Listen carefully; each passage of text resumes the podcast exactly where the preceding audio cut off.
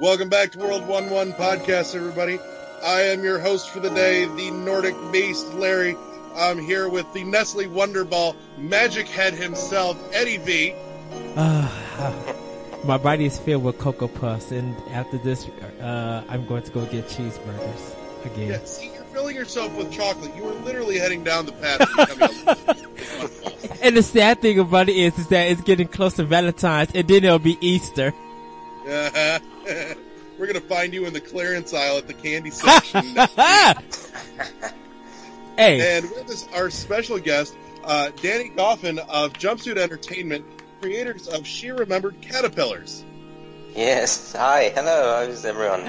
oh, this is awesome. Fantastic. We're glad to have you with us. Ah, Awesome. it's good to have these developer interviews. I like these. Um, hearing the behind the scenes and everything. Um, so, uh, Daniel, um, introduce yourself of, um, how, like, how you got into games and probably, uh, where you started at, uh, with this game. Uh, okay. That, that that's a good. Um, it could be a long story. I don't know. Um, I should say probably that for one thing, I never really considered myself to be the person that would say. Uh, I always wanted to make games. Uh, I was never. Uh, I, I'm not the one that knew this when I was five and whatever played on a console by a friend uh, in a friend's house or whatever.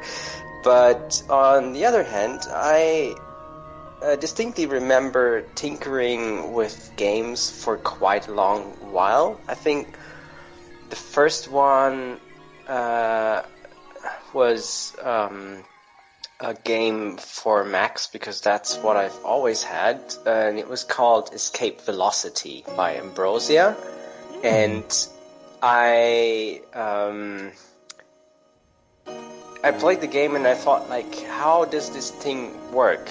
And I opened up the uh, the app basically and looked inside and saw a lot of hex strings and of course the sprite sheets and, and I'm uh, I, I was I was always the one that was drawing and uh, making illustrations and things. So I was like oh let's see what happens when I change the sprite sheets so uh, I I never understood how the animations worked back then but um, changing the interface was something that was a very immediate and interesting effect. So I changed it from a very metal, uh, framed computer screens interface to something that was closer to a Matrix style, like very uh, LED thingy. I don't know.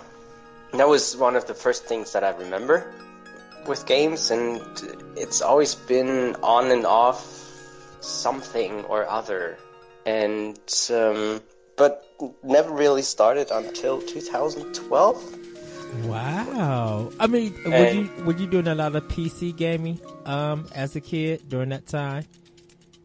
Uh, not really. As I said, I've always had uh, my family always had Macs, and I would get like hand hand down Mac from my from my father's. Like you know, it started basically in I don't know, 1996 or something.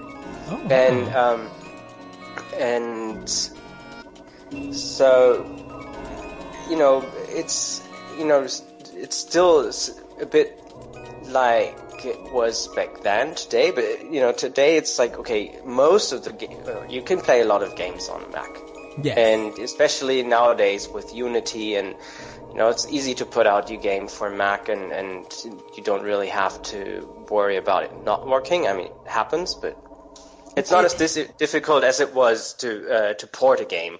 But in in in the late '90s and uh, beginning of the 2000s, you it, you'd be hard pressed to find a good game. Like uh, basically, Blizzard were one of the very few AAA companies that would simultaneously release a game on Mac and PC. yes. And on Mac, you'd get like these very, very old, old crappy games. So PC gaming, yes, a bit, but it was mostly with, you know, um, LAN parties with friends, and they like they their family would have like all the fancy PCs, and then they Uh-huh. have like one machine that wasn't. Uh, it, was basically all the leftover scraps from like the almost like the discarded parts, the old parts, and then we, me and my brother, we would play on that one.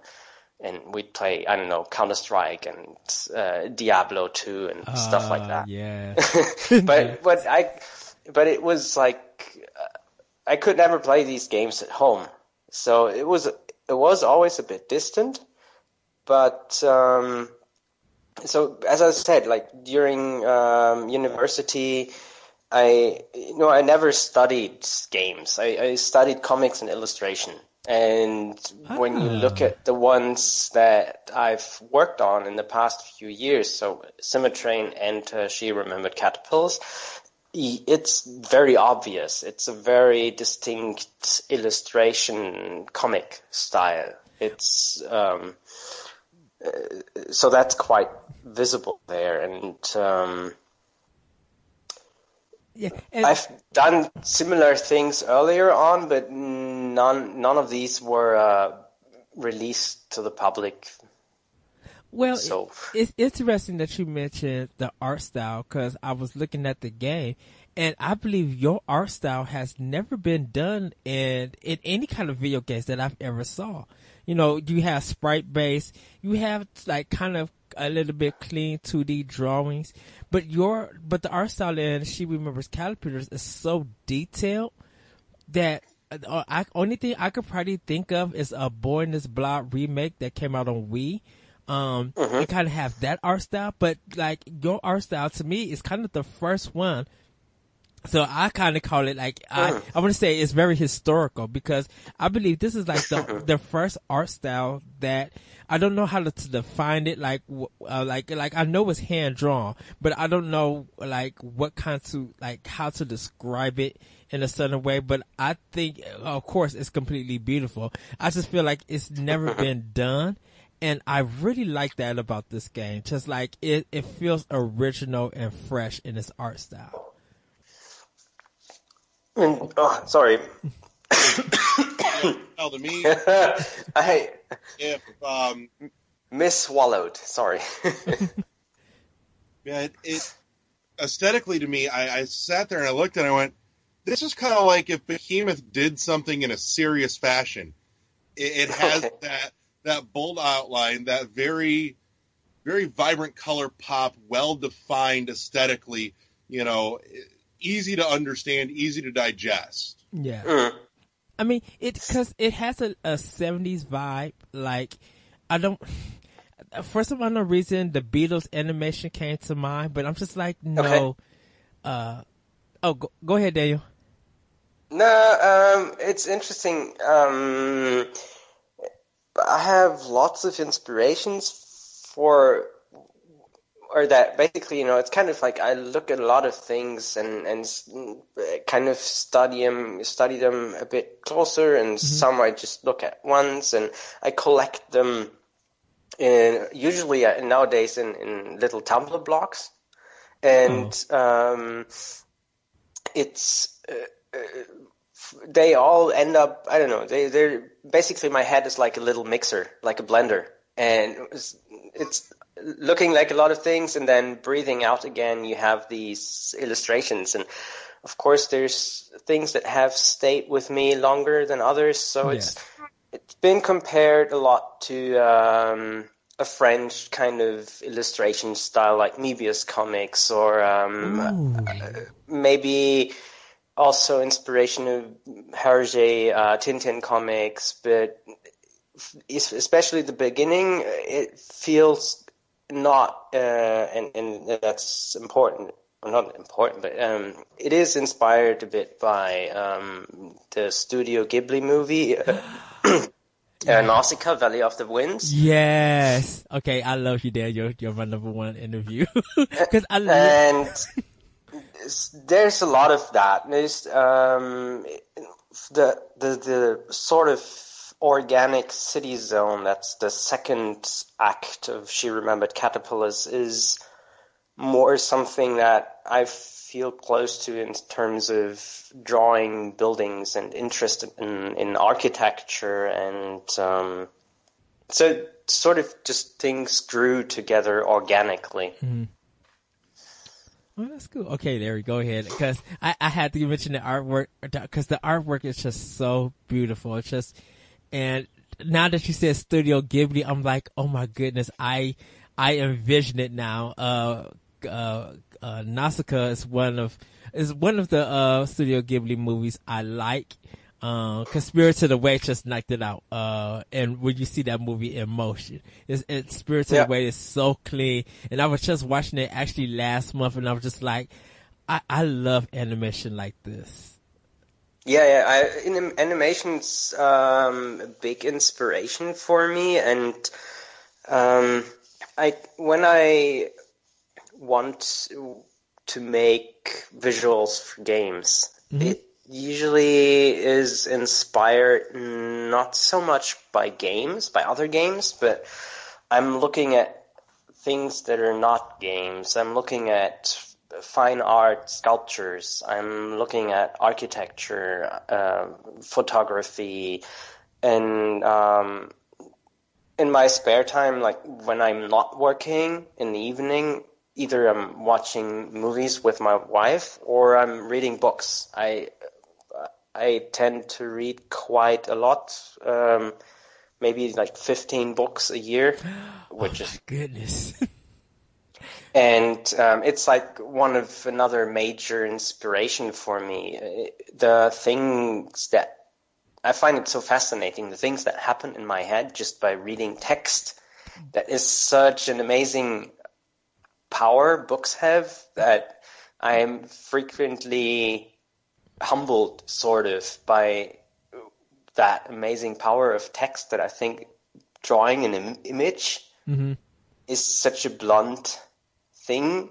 It it is not in a way because you know uh, uh, an image that shows you something that you maybe haven't ever seen in that way can create quite the same feeling of awe and inspiration. Yeah. But of course, you know, drawing is for me a bit like writing. I'm very, I'm good at it. I feel confident with it, and I'm not so good with writing. I, I'm not a person that considers itself a writer. Mm-hmm. I, I, I don't consider myself very good with stories, and so of course, whenever I read something that puts words together, eh, someone that's written a story well, that I can't follow. I'm like, wow, how is this possible? well, sometimes you, sometimes some like gay a little bit some games now that you don't really uh, understand the narrative.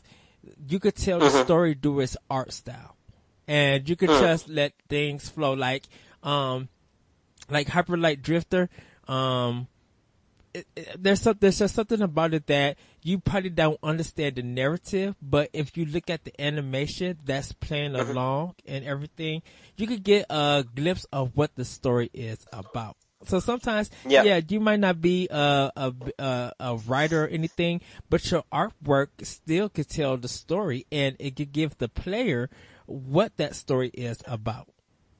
Yeah, yeah, that's you know, uh, since you're mentioning it, um, we tried something with She Remembered Caterpillars that is, I feel, not very common with games. I mean, you, you mentioned Hyper Light Drifter and a feeling of possibly not understanding the story or maybe being able to understand the story mm-hmm. in terms of combination with the images.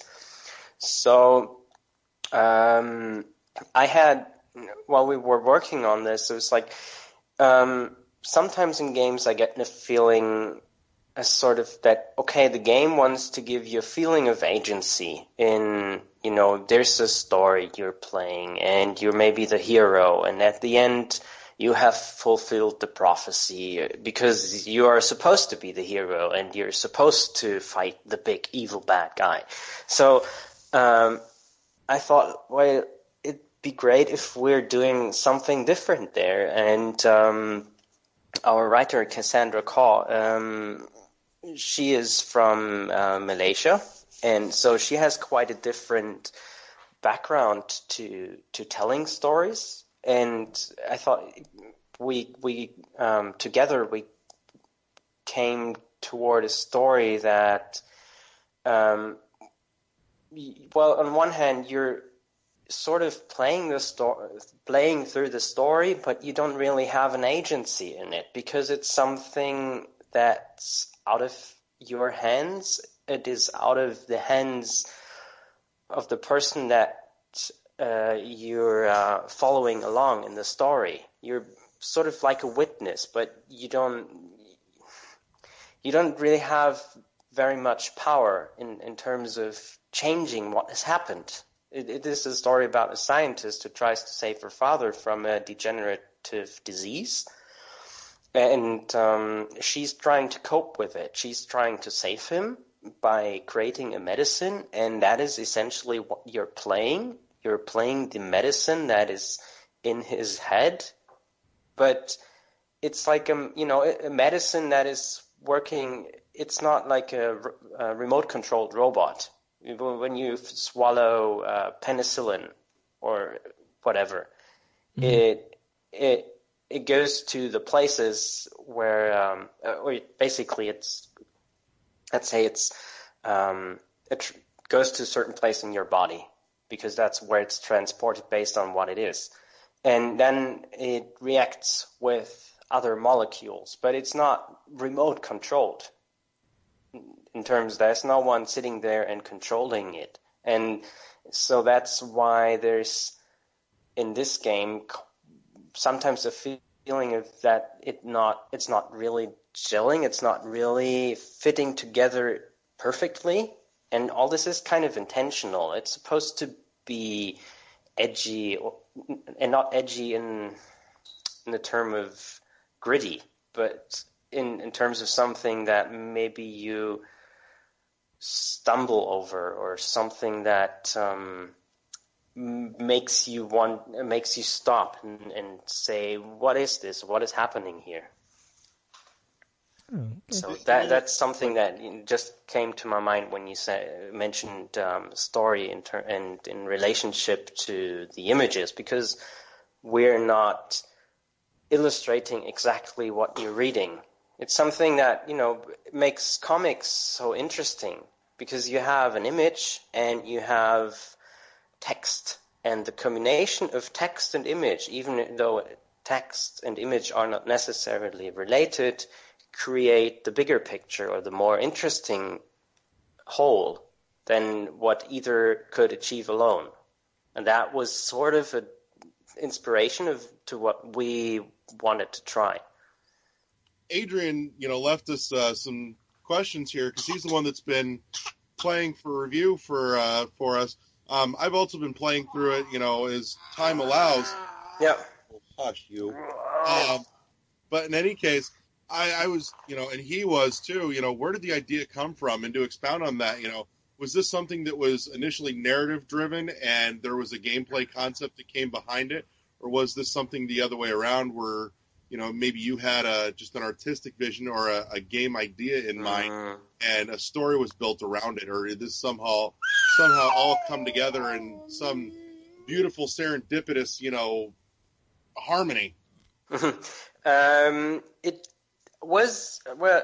It sometimes didn't feel like harmony, and sometimes it did.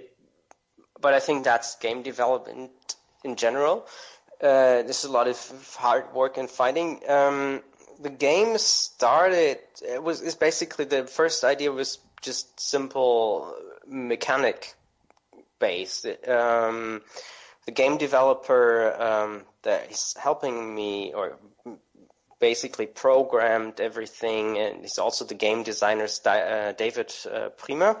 He is. I got to know him in late 2013. He was introduced to me by um, mutual friends, and he had this idea about a game where you could mix colors. And uh, it, hmm. the visuals were just not very, very interesting. So we uh, decided to work together and um, went on quite a long journey because I mean it's, it's 2017 now, and um, in in between starting to work on the aesthetic and everything, we are, we're also looking for someone to write a story to, for the game, and it happened through our publisher uh, Ysbryd Games that we got to know Cassandra because she's also working for that publisher as a PR person and business development. And because we were like, we need, we want some kind of story and it will make the f- game feel more whole. Or at least that's what I felt like. And so I asked her, well, do you know someone that can write a story? And she went like, can I try? like, yeah, sure, I trust you. And, uh, and, and, uh, she writes short stories and she writes books. She's published, um, a few, um, uh, a lot of short stories and she's published two books already. And I love all of those. She's an amazing writer. And so I thought, well, this would be great to have her on board. And she pitched a few ideas and that idea about resurrection or maybe trying to bring someone back to life kind of stuck. And it drew organically from there. Like we have basically, we have a high level design document mostly concerning the mechanics, but we've never really established something in terms of this is how the game will look at the start, and this is how it will look in the middle, and this is how it look looks at the end, and this is what uh, is supposed to happen with the story together. It kind of it was a lot of back and forth and testing what fits together, and Cassandra had written a lot of a big part of the story, and it was mostly done, and then while we were working on um, the game, her father died, and oh. um, so she ended up rewriting the story quite a bit, in in almost uh, autobiographical way, and uh, at least it's a reflection on what she had to deal with emotionally um, during that time. That very much influenced the story, but there were other things like we quickly found out that we have a very we can only fit a very limited quantity of text in the game. We, we didn't want it to feel like a text-based game that is filled with puzzles and we were a bit inspired by an approach like Monument Valley that leaves a lot of options or uh, open ends for thought.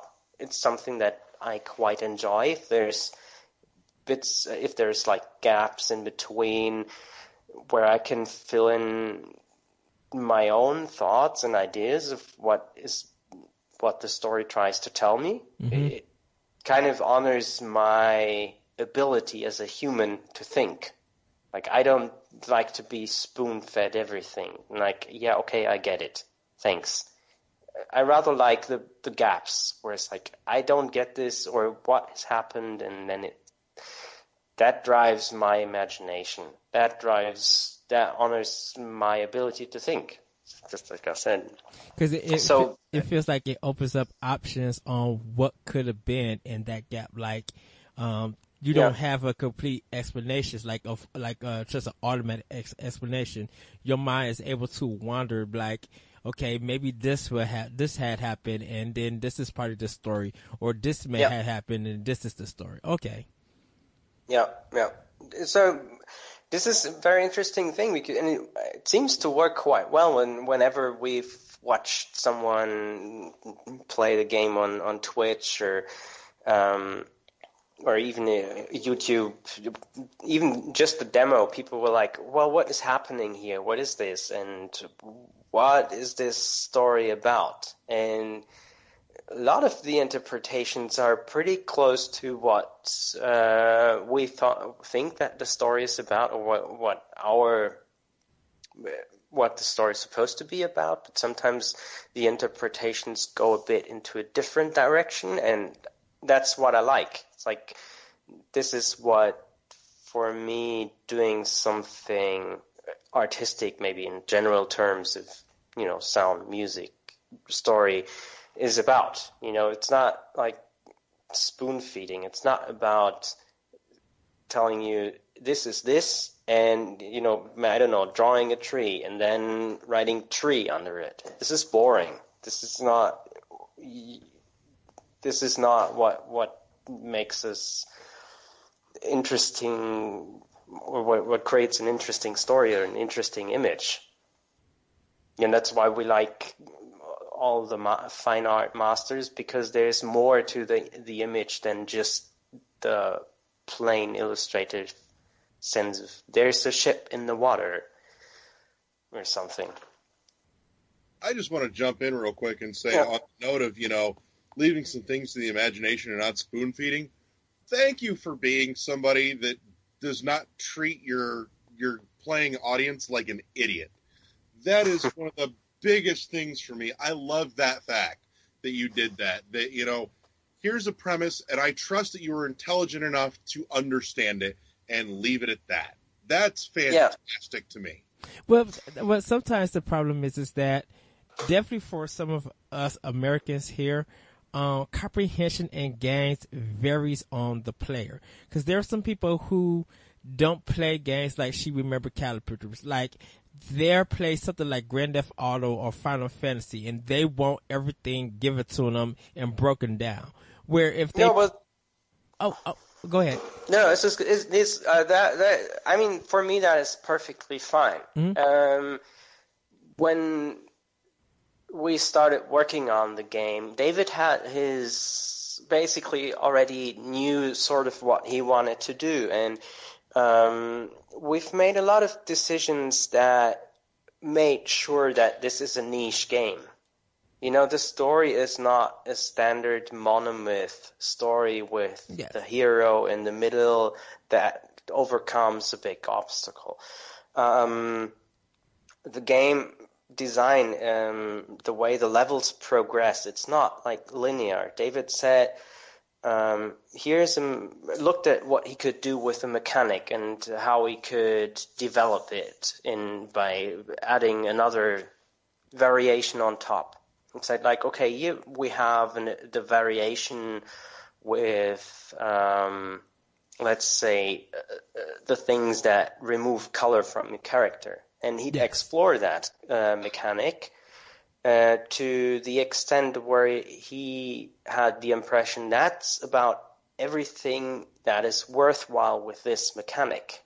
So that's why sometimes you'll have an act with four uh, chapters, and then after that there's an act with seven chapters, because sometimes one mechanic would yield more results than the others. So we think like we're not going to add fluff. We're not going to add uh, five more levels just to stretch the thing uh, along and make it, you know, bigger. It's not. We didn't want to bloat it, and um, I had similar decisions where said like, I don't want the standard visual progression that you find in so many games. Like, um, you start in some kind of forest rural area. Okay, you do that in that game too. But um, usually, you from the forest you go to the uh, valleys with uh, sweeping hills, and then you come to the villages, and then you come to the big city, and then you go underground where there's lava, and it's so cliche, and I wanted to avoid that. And it's a it's a story a lot about memories and sort of dream state where you know when you wake up in the morning and you think, "Wow, this make made so much sense when I dreamt it," but when I think back on what I can remember, it feels so stapled together. Like there's this one scene, and then you try to retell it, and then it's like, and then I was there, and then I was there, and you were like, how do these scenes fit together? They don't really do that, and all these. So that's why you know you you start in a forest, but then suddenly you're high up in the air above skyscrapers, and from these skyscrapers you go into a sort of uh, Art Nouveau crystal palace. That's the sort of feeling that I wanted to create through the images. Something that feels like a dream, maybe a bit. If if I could attempt to maybe kind of put a finer point on it, it's almost like when you're dreaming and you know you're in a dream sequence, you're in one place, you're suddenly in another. You don't know how you got there, but you feel like you definitely traveled there. You just can't remember the bridge from one to the other. Yeah, and it feels natural. That's sort of what I what our aim was. We're like, let's fit together things that if you were to look at them separately, they might not feel like you should mix them. But once you do, and you do it with intention and um, skill, it fits together and maybe there are some gaps, but even these gaps are intentional and are wanted or um, sometimes things you know in in, in art when you're painting something in with just oil paint some sometimes some things happen that you don't want it you you never wanted them to be there on that painting it's just you know a paint drip and it's what you call a happy accident.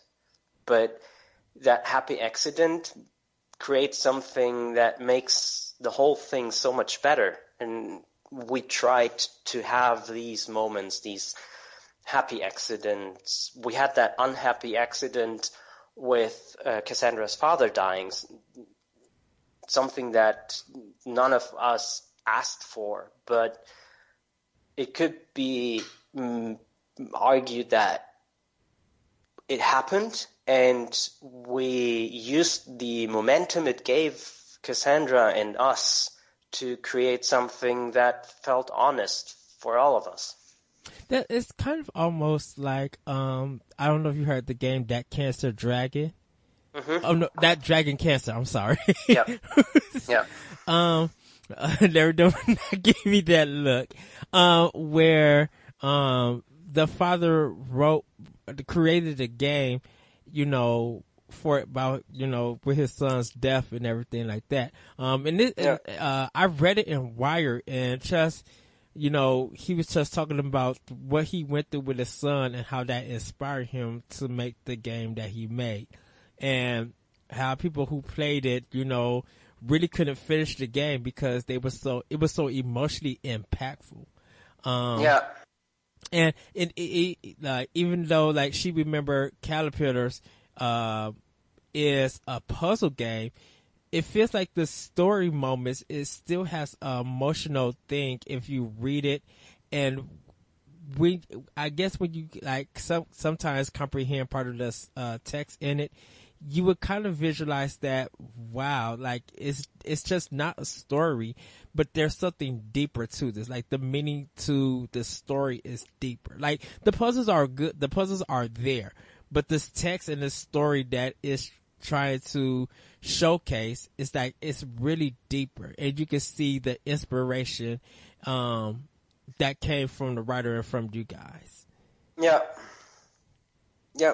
It, it, it's um, let's say I I just you know maybe goes back to what I feel like I want to be treated like when I or the things I look for mm-hmm. that I like to consume. Yeah, I don't like to be treated like an idiot. And um, although I must say, like some of the games I play, I for example, I love Borderlands and Borderlands 2, and it's like it's something that um, it likes a blunt humor and uh, it's very comic style in, in terms of the way the narrative develops and how the characters are.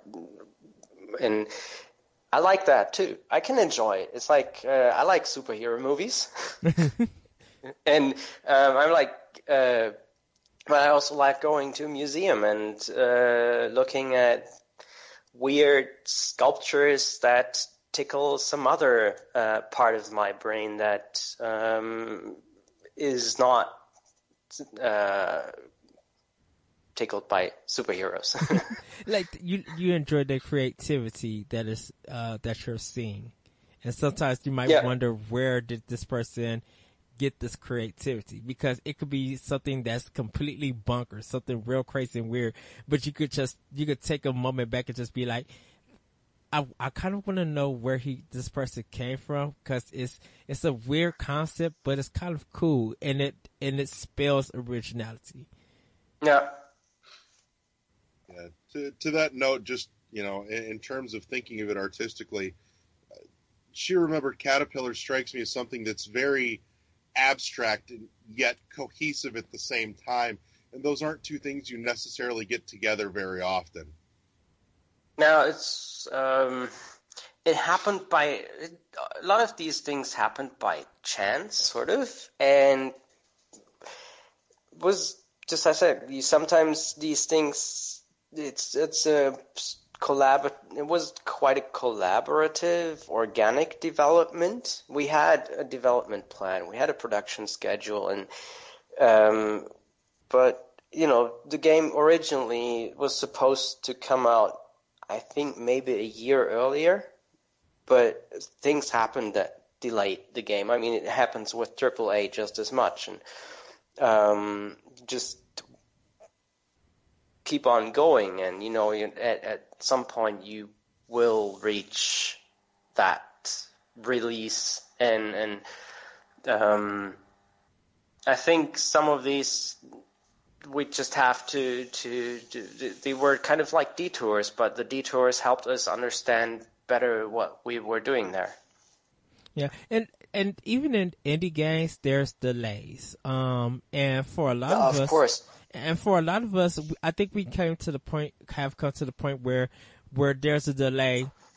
It's, it's, it's a delay. It's expected or, you know, not everything now is going to be day one with the release date. You know, look at Final Yeah. Fantasy that got pushed. Um, Zelda's been, Breath of the Wilds that's been pushed. Um, RiME that, you know, that got, Yeah. uh, that had a, a problem, but it was still in development. Like there's like delays we expect to happen, uh, whether it's good or bad, because you want to release the product in a better state than what it already is. Um, especially when us as like gamers, we, I, I tend to hate patches. I hate day one patches because definitely with Xbox One and PS4, I already got to spend close to an hour to install your game. Now I got to wait Yeah. almost another 45 minutes to, to get your one day patch. And it's just like, Yeah, yeah, like you had seven delays of this game. Why are you still patching this? Like this should be out the box ready to go.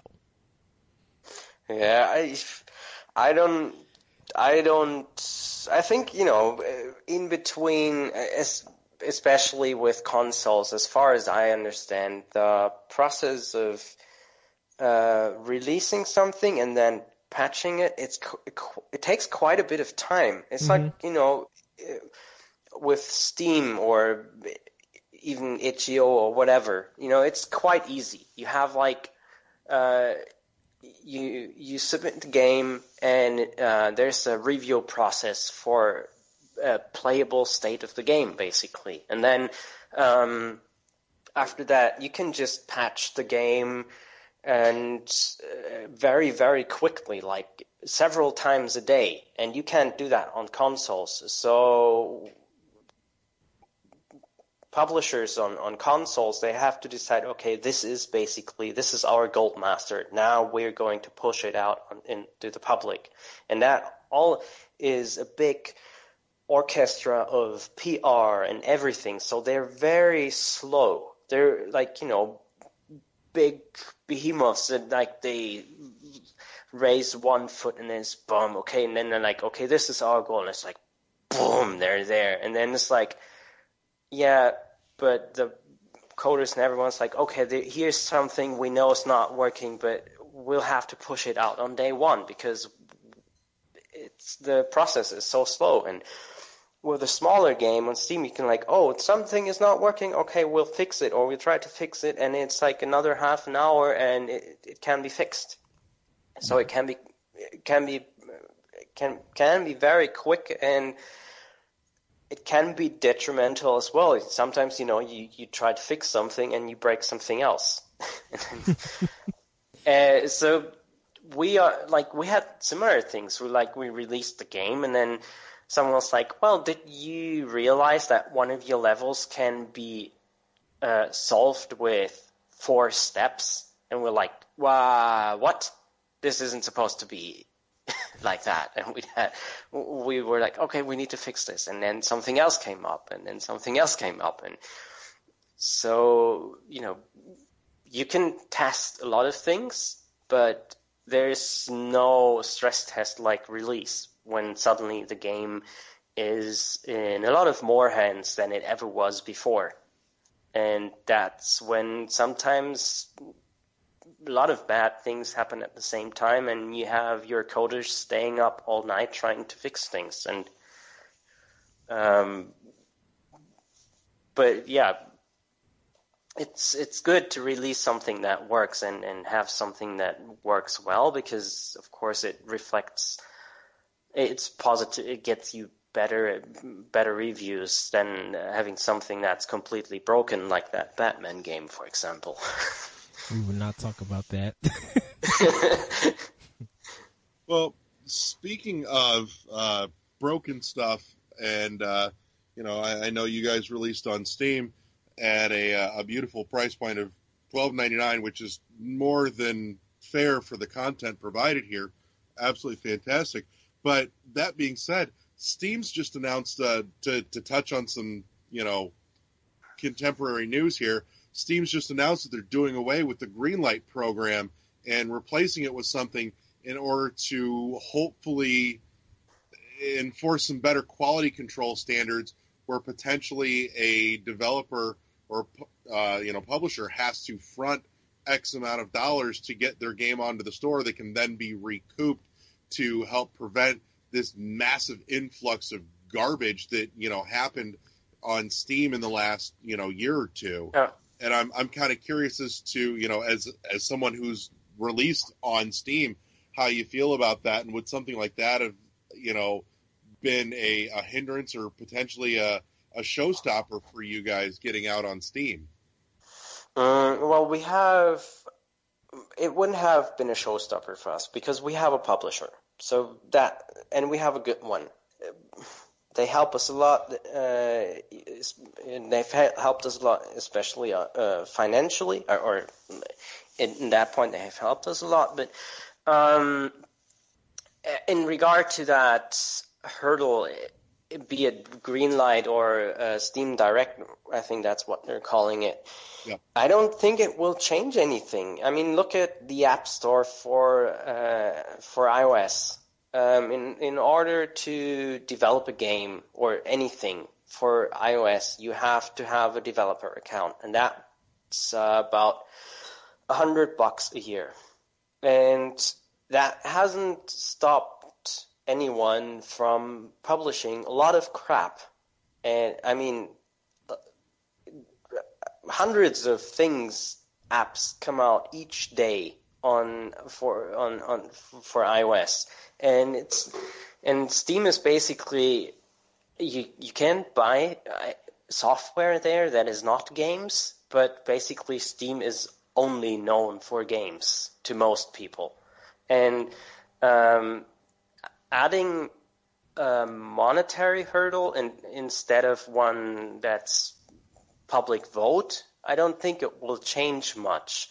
Um, I, I, I, think it will because of, um, and I was just watching the show called The Know. They was talking about it, yeah. and they were just like they was going year by year on how many games ended up on Steam, Steam Greenlight. So like, I guess the first year they started, it was like a hundred games. And by the time it got, got to like 2017, it was like over 4,000 games. And a lot of people who were putting stuff on Steam Greenlight were, um, uh, one of the big problems was the asset flip. So they was buying assets and then just throwing it together and then throwing on, uh, uh, Steam Greenlight and want people to buy it. And what Steam Greenlight was supposed to be doing is that even if they buy, if they buy the game, that developer is supposed to use that money to, um, to fix the game and make it better. And, uh, uh, the one people, the one developer who was suing Jim Sterling, um, that just went out, they, they, they had to close the doors. You know, they were, they were asked to flip it and they were using like different names to put almost the same games over. So they was like kind of asset flipping and, uh, and there's even like trailers of games that's not even, that's not even supposed to be on Steam Greenlight. So I think, Yeah, well, the thing is, you know, the the people that make money with that kind of stuff, it- you know, it's what their approach is basically quality, uh, quantity over quality. It's just like, um, if if they're making money and if if Steam or Valve is offering to recoup the cost through um, selling your product, I the thing is the thing is it may change things in terms of like who has access to Steam. Because you know some people don't have money at all, but you could still try Greenlight and maybe have something that's interesting and be voted into Steam. And now maybe you don't have, you know, you, you had to use open source software and you had to use maybe um, whatever you could do yourself. So maybe the game wasn't visually or uh, from in terms of sound or whatever all the best it could be if you were more skillful, but the in the end, Greenlight was a very small hurdle, and maybe you could publish some interesting things. And now, if you don't have money at all, there's no way you will get into Steam. But um, I think it it will not change much in terms of quality. I think there's a lot of people that they're like, oh well, then um, I'll just save, or then there'll be maybe publishers that are like, well, we will get, we will pay that for you, and then basically the contract you're signing is, well, they will keep the money that they fronted um, through recouping and maybe keep even another bigger chunk of the revenue share, and then you're still on there, and or people put crappy stuff onto Steam still. I, I think it's, you know, the amount of games that is on Steam and the uh, the increase in games is it has become more popular. Making games has become more popular and more people are doing it. And it's not only the the ease of entry into Steam. but I think it's going to force the developers that they can't cookie cut now. You can't, you can't copy and paste and throw a game together. Like you just can't throw it together and the frame rate is only 15, uh, frames per second. Like all that stuff I feel like, uh, like you said, qu- uh, quality over quantity, like that stuff has got to get cut out. And if they're going to go through publishers, publishers are not going to give them, if they give them some money and this is what they're going to give them, uh, the publishers are not going to deal with them no more. You know, they'll, the, hopefully the publishers will take the loss, but they're like, we're not going, we're not going to put this game. You just, there's no way that you could say, oh, I made a game within two months and I'm ready to release it. You know, and hopefully, well, hopefully uh, the, the Steam Direct that they do put out some good games. Like, like okay, if your game is a is a Contra style game, um, if it pla if it plays good and you still working on it because you want to make it better, and the publisher sees that and believes in that product, then those publishers are going to hold those developers to a contract. Um, and, and if they mess that contract up, it's going to be a big, uh, probably court case financial mess. Yeah, I don't know. I'm. I doubt that.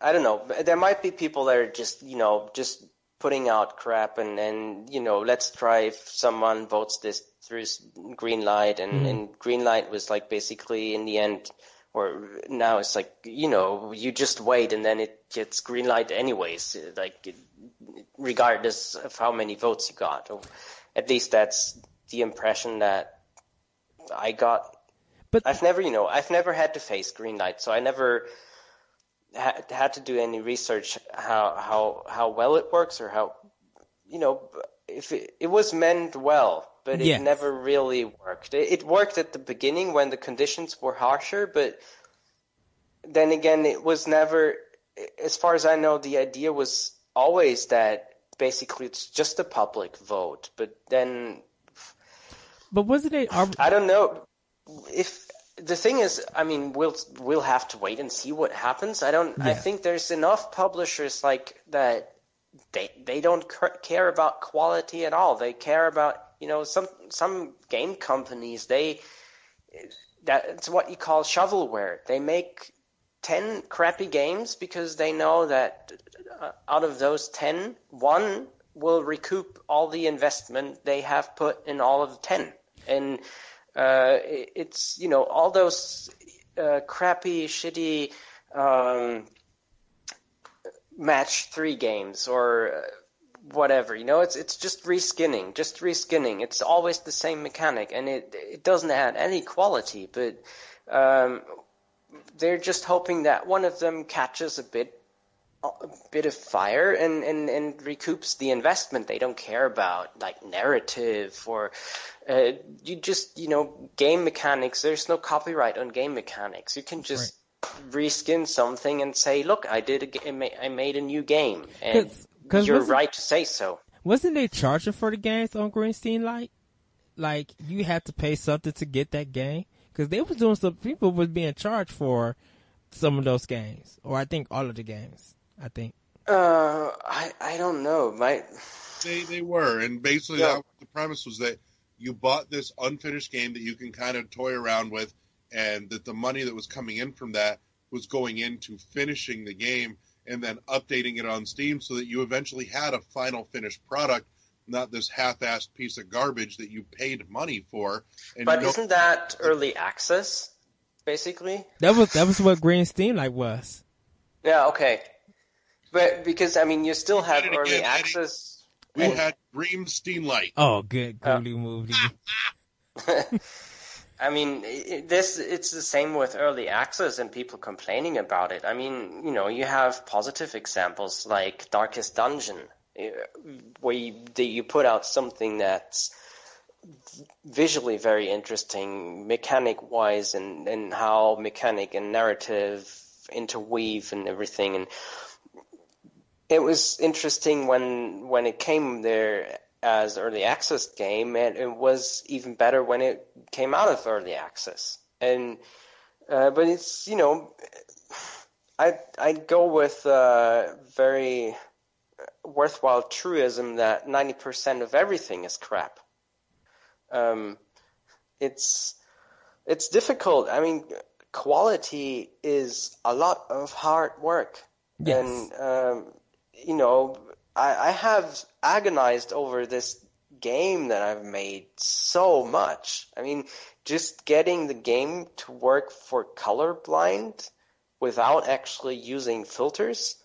I've agonized over the colors of those backgrounds in relation to the um, the interactive parts, like the caterpillars and the characters. Like, you know, is this too dark? And now, you know, there's a there's a software, Color Oracle, But- um, that you can use to simulate color blindness. But can I say You know, something I- about? Can I say yeah. something about that?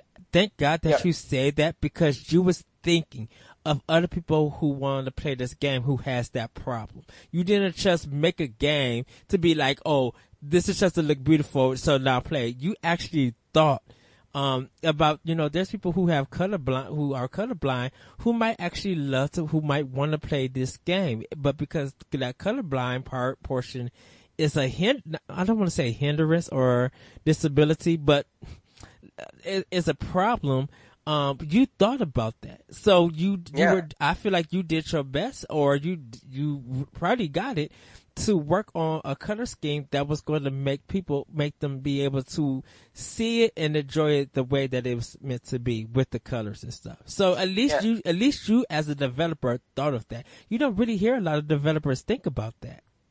Yeah, I, I mean, um, I, it's it's just basically just to drive home the point that it's been a challenge, but it's also you know, I know it adds quality to the game, but Yes. it it was a lot of work, and I can I can sort of understand that some people like I want to make money. I don't want want to like. It's basically Pareto principle.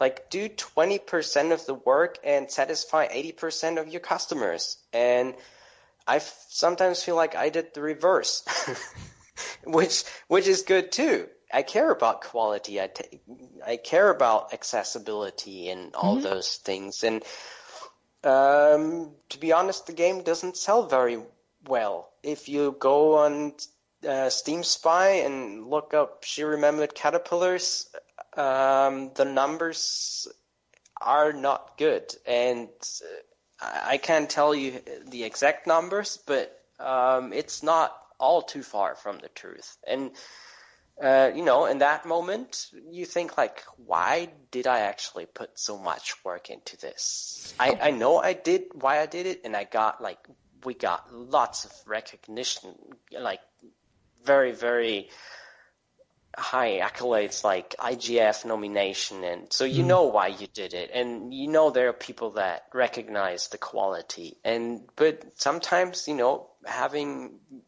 money at the end of the day to feed your children, it's like sometimes you still doubt if you're doing it right. And then you look at someone that just reuses assets and reskins a mechanic and ends up with a lot of money. You're like, maybe they did something right and I did something wrong. But but you know what? You could tell in games who has passion for what they put into the game compared to one who's trying to make a quick buck.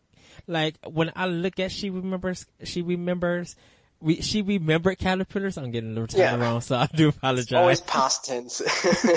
I, I could see I could see the passion that went into the game from the story to the development Yeah. that the mechanics and stuff from the you know we we started off this conversation with the artwork because like you said you you have you love reading you love movies uh comic books you know the stuff that inspire you to do these things to be creative like you had pa- you got passion in this game and you see it through your artwork yeah the reward might not be as what you expected or sometimes you think it should have been but sometimes you could just be like you know what whoever created this game and this artwork is a talented artist and i cannot Ugh, wait to see i cannot wait to see future work because um i, I tell people um uh, uh, like there's a game called Okami.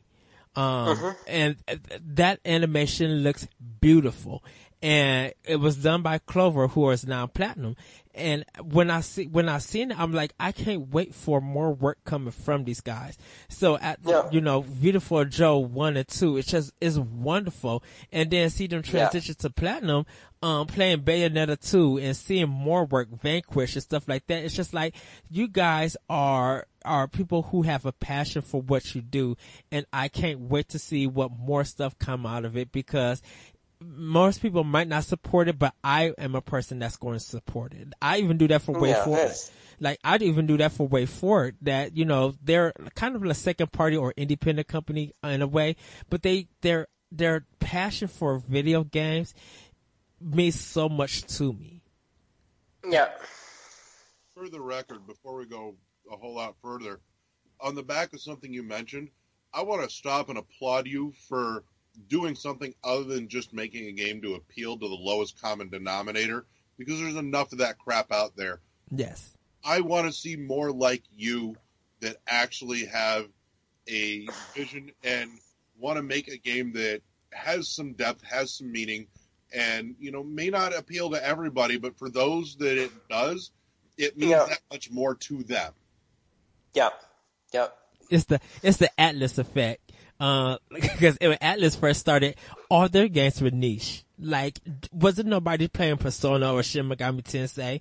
It didn't take to what Persona 3 for that, for Atlus to get recognized. Yeah. But see, Atlus continued to put out games and people were buying them to the point where if you don't get an Atlus game at the day of launch, like if you don't, if Best Buy don't ha- only have two copies, if you don't get it now, you won't get it at all.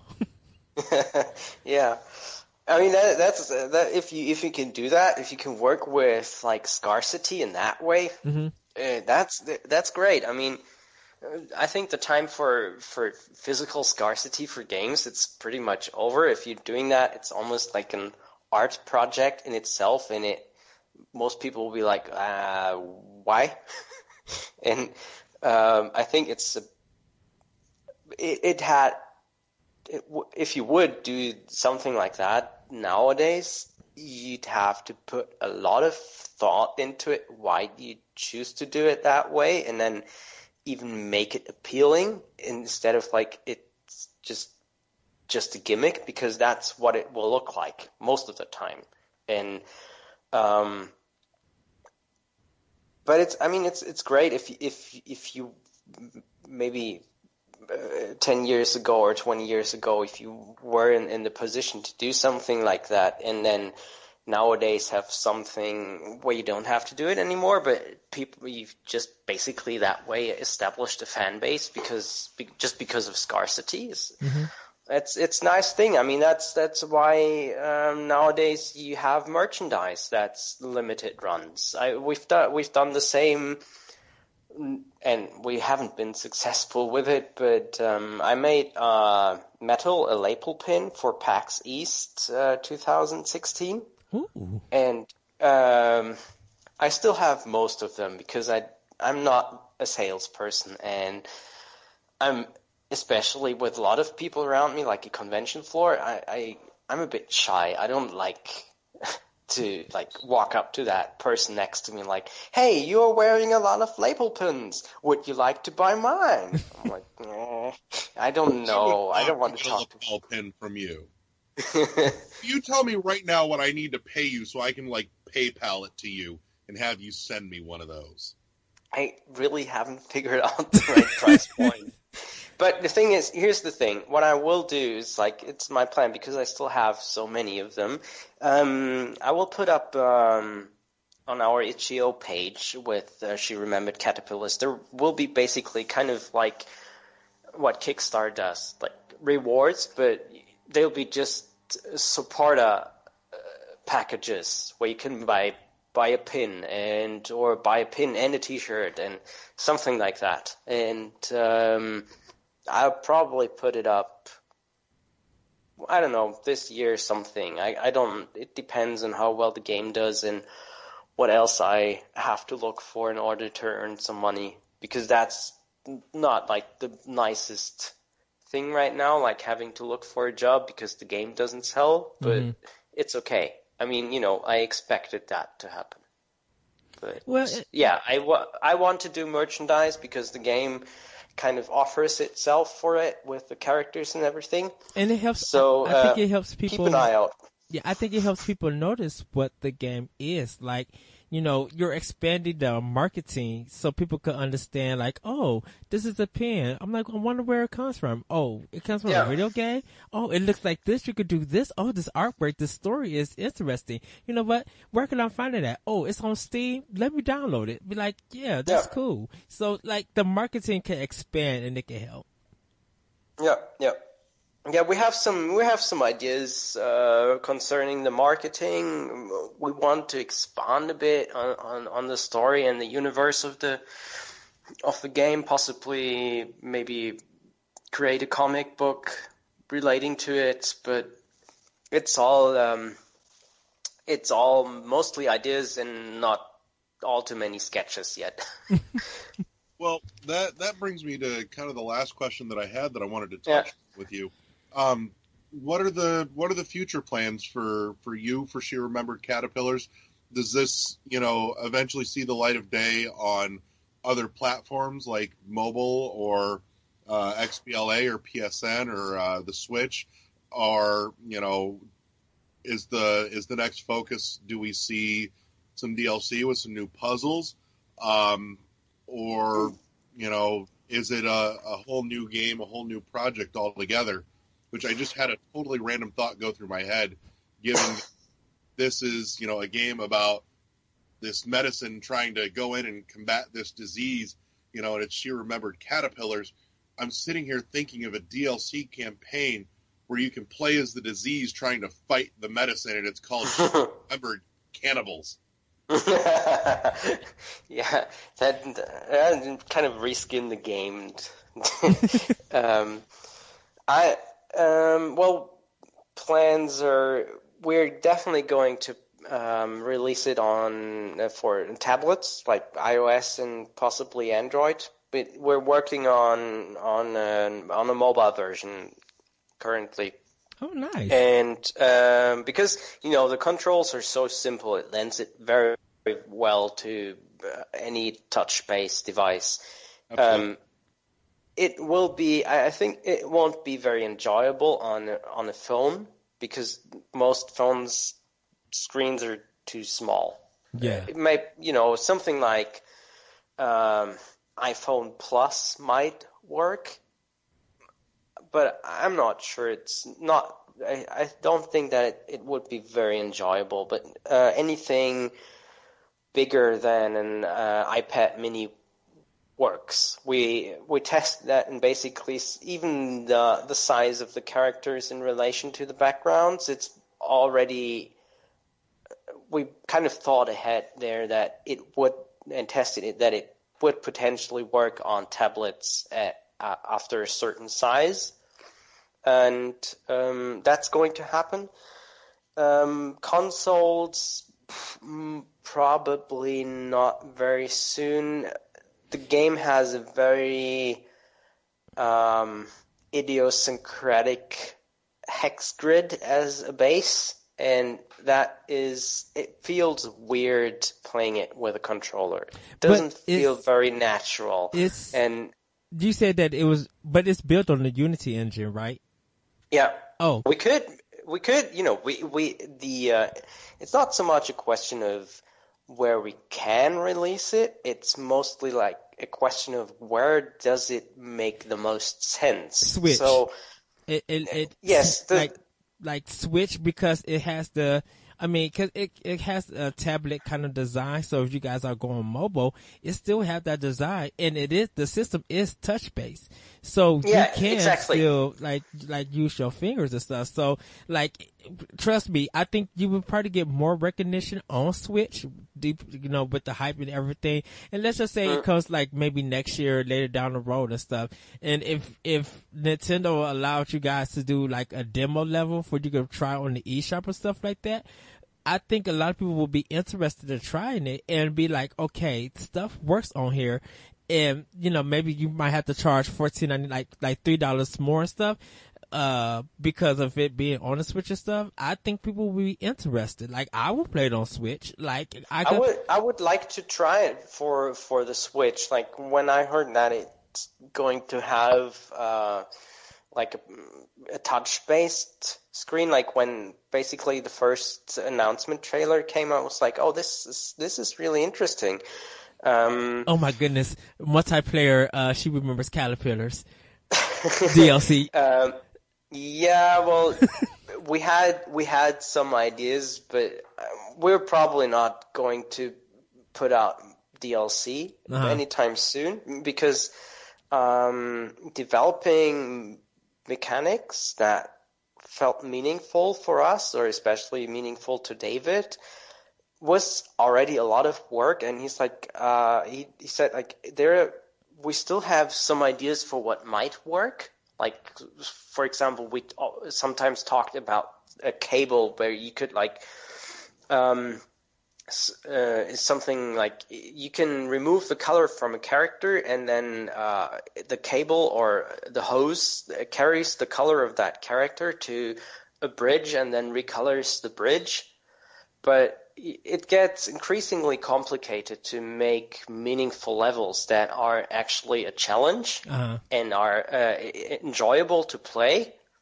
It And that's why It- why we said like, well, let's maybe not do DLC. Mhm. You know, just merchandise and other platforms, and then work on something new. And maybe we will do it, but it's not like our main focus at the moment. Have you checked out the game The Blob? Um, no, I'm not sure. Um, if if uh, I don't know if you have if you if anyone has a Wii, I don't know if it's even available on uh Mac or PC. Um, but if if you have YouTube and it's available to check out, check out the Blob because the the Blob and the Blob Two deals with color, and um, you have to kind of uh, mix colors, get it to one color to paint sections. It's a, it's kind of a, like almost a puzzle platform. Um, but it's, but your guys, your, uh, both games, she remember Caterpillars and the Blob are kind of separate. You guys have the same idea that deals with colors, but the execution is different. Um, Yeah, yeah. So, uh, I think you should check out the Blob. Uh, just watch a little bit of it, uh, play through or something, and you might be like, oh, okay, that, that's kind of cool. Uh, cause I, it's one of my favorite games. Um, I, Sure. I normally talk about, uh, colors and color in games, uh, in March cause of spring and stuff. And I think she remember Caterpillars is, is definitely going to get a mention. Like it, it, I think it's going to get, uh, a, a discussion, I should say, definitely in March. Okay. Okay, cool. Um, yeah, I, I don't know. We, like the whole puzzle design thing, that's very much David's part. Mhm. Um, it's basically like I explicitly trust him with the the puzzle design.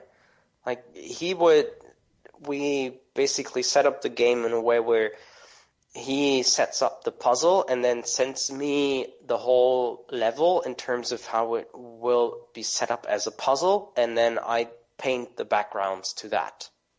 And I, um, I, I, I tested the levels, but um, it, for me, it was always like there was a very, both of us were very focused on the jobs that we chose, basically, because you know I, I would just um, painting the backgrounds was so much work that I was it was very good to have someone that we can say like, okay, I trust you with the code and the puzzles and all that, so I don't have to think about it because I have these big other tasks, the backgrounds and everything that uh, I can.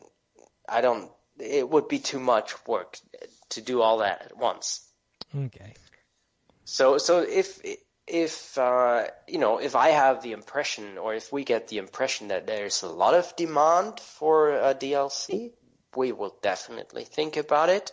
But is if people enjoy the game as a whole and in, in the way the narrative is set up, and there's not that much demand, we will say like, okay, this is what it is. It is that project, and we we are definitely not above about um, giving fans something when they they ask for it. If, if you know, some we had people early on. They were like, "Can I have a background for for my computer as a background screen?" And it's like, "Well, yeah, sure. Here's here's a screenshot in." the highest resolution I can give. You know, I could basically render the whole game at 8K 8K resolution if I wanted to. Um, it would make the game unplayably huge, yeah. but um, it would work. You know, but if someone had a very high re- resolution screen and wanted the background, it could, I could provide. Like we might uh, make, you know, um, some kind of print. We could order a print uh, that you can frame and put up in your living room things like that. It's it's a bit easier. And uh, i mean it's basically just recycling the game in terms of merchandise. That's easier than expanding the game. It's it's a lot of work and you know game development at that point is like everything you add is still game development and it's a lot of lot of work a lot of going back and forth and then sometimes just doing merchandise is very nice. it's a bit easier, feels like. So, um, is there anything kind of end note that you want to put out there that we haven't touched on yet? Um, no, not really. I, you know, but you you asked also about like possible future projects, and we don't know. We there was a certain time during development where me and David met every week, and we sat down in the kitchen for breakfast and talked about possible ideas. And I have ideas, and he has ideas, and um, we're not sure which of these are good ones because uh, sometimes you know you can have a lot of good ideas, but you have to stick with one and then see it through to the end, and that sort of what happened. That, that's what happened with She Remembered Caterpillars. We stuck to that idea, and it's like I want to make this. Uh, I want to finish this as a game, and then we went through all the hard work of doing that. Now we're unsure what to do next. We have, as I said, we have ideas. I don't know. It depends also a lot like how well the game does. If it does well on mobile and uh, earns enough so that we can work full time on something new, it'll be great. But if the game doesn't sell well, we'll have to look for other opportunities, and that usually means maybe no new game from us too at all. Oh no. I I mean, in terms of jumpsuit entertainment, Oh. it you know David might go on, on a you know his career is just beginning. It's his first game ever, uh, or his first published game ever, and it's my second game, but um, I'm already a bit older than David. So, but you know, I, I might work for someone else and make a cool game, and maybe get to say something about how the game will be presented and everything. Well, may, We'll I, see. may I ask you? uh, It's one of the odd questions. Uh, what's your favorite cereal to eat? Or My favorite cereal in terms of something you know, because um, uh, that's a long time ago that I ate something uh, like a branded cereal. I love cereal or you know the the German mm, Swiss muesli thing. Um, I like um, oatmeal. Oatmeal is cool.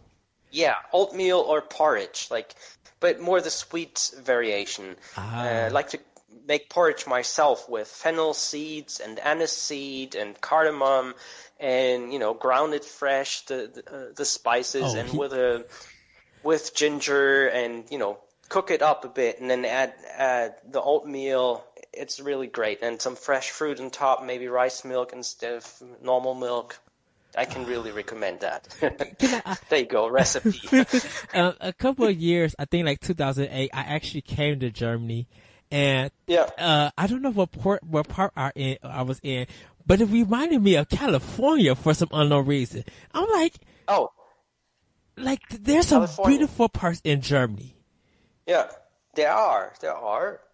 Indeed. Uh, it's uh, very, very different depending on where you are. Uh, so Daniel, I've I've got one last question, and before Yes, I ask this, I have to set this up because we are we are not a, a video podcast. This is audio only. So to the three people listening, yes, I'll forever make that joke. I don't care if we finally get four. Um, but Daniel's Skype picture has him wearing this phenomenal hat that's just this fluffy, fuzzy white thing with like a black visor surrounded in a green frame, and it looks ridiculously awesome. And my last question is, where on God's green earth can I get that hat? That's fucking fantastic. I uh, it's something I found in in my wife's closet. She has a lot of things from her grandmother. It's basically just a fur hat for women, and uh, the whole story is I just pulled it way over my head so I would couldn't see anything, and then I have these. The visor is basically sunglasses, oh like toys and glasses, and I put them where roughly my eyes would be, and then hold uh, made a selfie without knowing if where actually my face is, sort of. And I tried multiple times until I got a picture that was satisfying. it's like what you see there is like I'm I, I'm literally blind. I don't know what I'm doing there. I, I mean I knew, knew what I was doing, but I It's couldn't That see it. hat is 100% satisfied. yes, I- like like this picture rocks. Like it, it's so fantastic. I was just I kept looking at it just like, oh my goodness, that that hat is so it's so it's so Daft Punk in a way, but it's just, it's, it's, really it's so is. cool. I love that. Yeah, I was I was techno DJ for a while. So maybe it's Wait, what? Wait, wait, what? okay, cause, uh, uh, cause, um, there's a place called Chicago here in America, uh, in Illinois, and we're known for house music. Uh, so deep Yeah. house, um, ghetto house, like different, different kind of house music. And when you mentioned techno music, like all through the nineties going up through high, uh, high school, house music was my thing. And it still is my thing. And so, Yeah. uh, like when you said that, it just makes me happy. Like I'm, I'm so excited. Yay!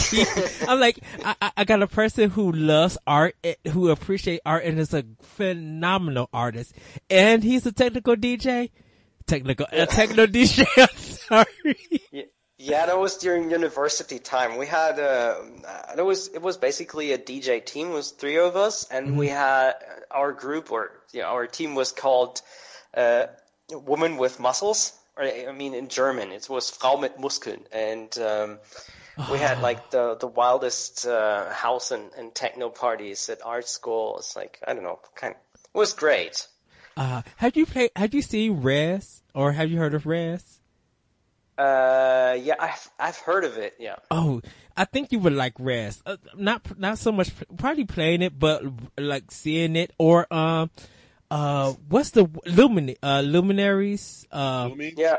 L- Lumines like games like that um from uh I forgot his name me I want to say Miyazaki but um uh like uh the person who made Rez he's Yeah. into like heavy like putting music into his games and so he has that technical DJ house kind of vibe to him and he's always made his games about the music and then put everything else about it and he has fantastic music Chime Yeah, is we one to check out too. Yeah. Which yeah, one? I mean, uh, which one? Chime. Ah, Chime. Yeah, okay. oh yeah Um, I'm not so much into music games for some reason. I mean, I, I, um, it's a, I feel like it's a very difficult genre in, in, I mean, it's hugely popular with rock band and everything, but, um, it feels difficult for me to do if if I, I'm thinking about like music games in terms of making if I potentially make one myself. Um, I always feel like it becomes so repetitive. Like I love music and I love, but it, it, I end up turning off the music in games quite a lot because it becomes so annoying. Like, uh, especially if it's sometimes if it's algorithm driven, Uh-huh. like, well, you, you you're playing. Let's say you're playing in a first person shooter, and um, there's a bunch of enemies coming up, and then suddenly the music changes to tell you that there's a bunch of enemies coming up. It's you know, it's basically just a sound effect, kind of like interface design on uh, Aura level, and um, it gets so boring because the music is always the same, and you're like, I know there's a lot of enemies coming up. You don't have to tell it with with the music, you know. And then as soon as you shot the last guy, the music goes back to da da da. Everything's nice, and you're like, okay, this is stupid. Well, I, well, I think with, with Rez is that, um, th- the game, the music affects the gameplay, but in a sense that you're able to look, if, if you're a person, like, you can appreciate the visuals and the music. So it does two different things, but it Yeah. uses each other in a, in a good way, uh, as a good mechanic. So, I, I mean, I understand what you, what you're talking about playing, like, uh, uh, first person shooter, uh, but Rez is like something. It's like very different about that. That yeah, yeah, it's uh, it's something different. That's yeah. true. And even if you even if you don't see a video or play it, I think you might enjoy the music if you're still. I don't know if you're yeah. still into techno or anything like that, or uh, it'll uh, you know make you remember the old days when you was DJing house music and stuff or techno. yeah, like, I still listen to a lot of electronic music actually. Yeah, and you know I think you could probably appreciate it because because uh, I keep telling people Streets of Rage two has so, still to this very day one of the best techno style uh, soundtracks of video games. Yeah, yeah, yeah, yeah. I need to. I I've, I I know about it, but the with like having a family and mm-hmm. game development full time, at least the last few years, I haven't had time to play games very much. It was you, just like you know. And, and you know what? That's completely understandable. Just go on YouTube. If you're able to go on YouTube and listen to it and watch yeah. it, that's good enough. Yeah, yeah, yeah, yeah. It is. That's true.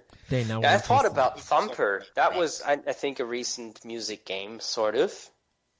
Which one? Thumper. Oh yeah. You know, I mean, that's a very different sort of music. I mean, it's it's more industrial and and and more uh, threatening, but uh, there's a very um, very music based approach to it in terms of what you have to do uh, relating to mechanic and sound. So, um, and just came to my mind that that's maybe also an interesting game in terms of that. Well, um, yeah. Just to kind of wrap here, uh, Daniel, anything you want to pimp? Where can we find you? Uh, we you can find me on Twitter most of the time, Daniel Goffin. Uh, but you can find me on on Facebook. Uh, you just have to add art at the end, Daniel Goffin art. Um, basically, just use my name as a search term, and you might be able to find me. Pretty much. and, and, you guys can find She Remembered Caterpillars on Steam for twelve ninety nine. Correct? Yeah. Yeah. Yeah, that's true. So guys, do go out and support the support the game. It's beautiful artwork. It's about 48 levels, I think, like eight worlds. Um, not 48, like eight worlds 40. or eight acts. Oh, 40. 40 levels. It's exactly 40 levels. Okay, 40 levels. So, I mean, it's a pretty long game. I mean, you'll have to think about it, but you'll feel good solving the puzzles. Um, it tells yeah. a wonderful story. Uh, you guys should definitely go check it out. Support the guys at, uh, Jumpsuit Entertainment there. Um, Daniel and his team, they made a wonderful, wonderful game. Awesome. Well, thanks for having me on the podcast. Really enjoyed it. Well, thank you so much for joining us. It's been an absolute pleasure having you on, and you know we, we look forward to you know hopefully seeing you back in in future ventures. Yes, I I'm looking forward to the future as well. well, you guys can find um, World One One podcast on shoutengine.com, S H O U T E N G I N E dot com. You can email the show at World One One podcast at gmail.com. You can find me, um, Eddie V at, on Twitter at that retro code. You also can find my other podcast, Optional Opinion, on SoundCloud, iTunes, Google Play. Um, you can find this podcast, like I said, on shoutengine.com. We are now on iTunes, so just look up World One One Podcast. Um, and you can follow us on Twitter at World One. World One underscore One podcast. Um, Larry, anything else that I forget? No, I think you hit it all. The only thing is, if you like the show and uh, you know we, we appreciate it if you you throw us a review on iTunes, be it just you know a nice little star review or uh, you know want to write something in. Uh, all that's appreciated. Helps us get noticed and helps us grow a little more. Um, Join us yeah. on the Facebook page also at World One One Podcast Forum, I believe. Uh, yep, that yep. like the Facebook page if you want the content in your feed. Join the conversation in the forum, all that fun stuff. Uh, keep your eyes peeled to the Facebook page where uh, you know any good stuff, any news comes about we uh, we put it out there and share it with you. That's it. That's the show, boys and girls. And Daniel, can you end our yeah. can you end our show by saying something German like "Thanks for listening to World One One Podcast"? Can you say that like in German? Ja, sure. Ähm, vielen Dank fürs Zuhören von World War One Podcast. International fools. and with that, everybody, we will check you out next time. Bye. Yeah. Bye. Bye bye. Bye. Good night.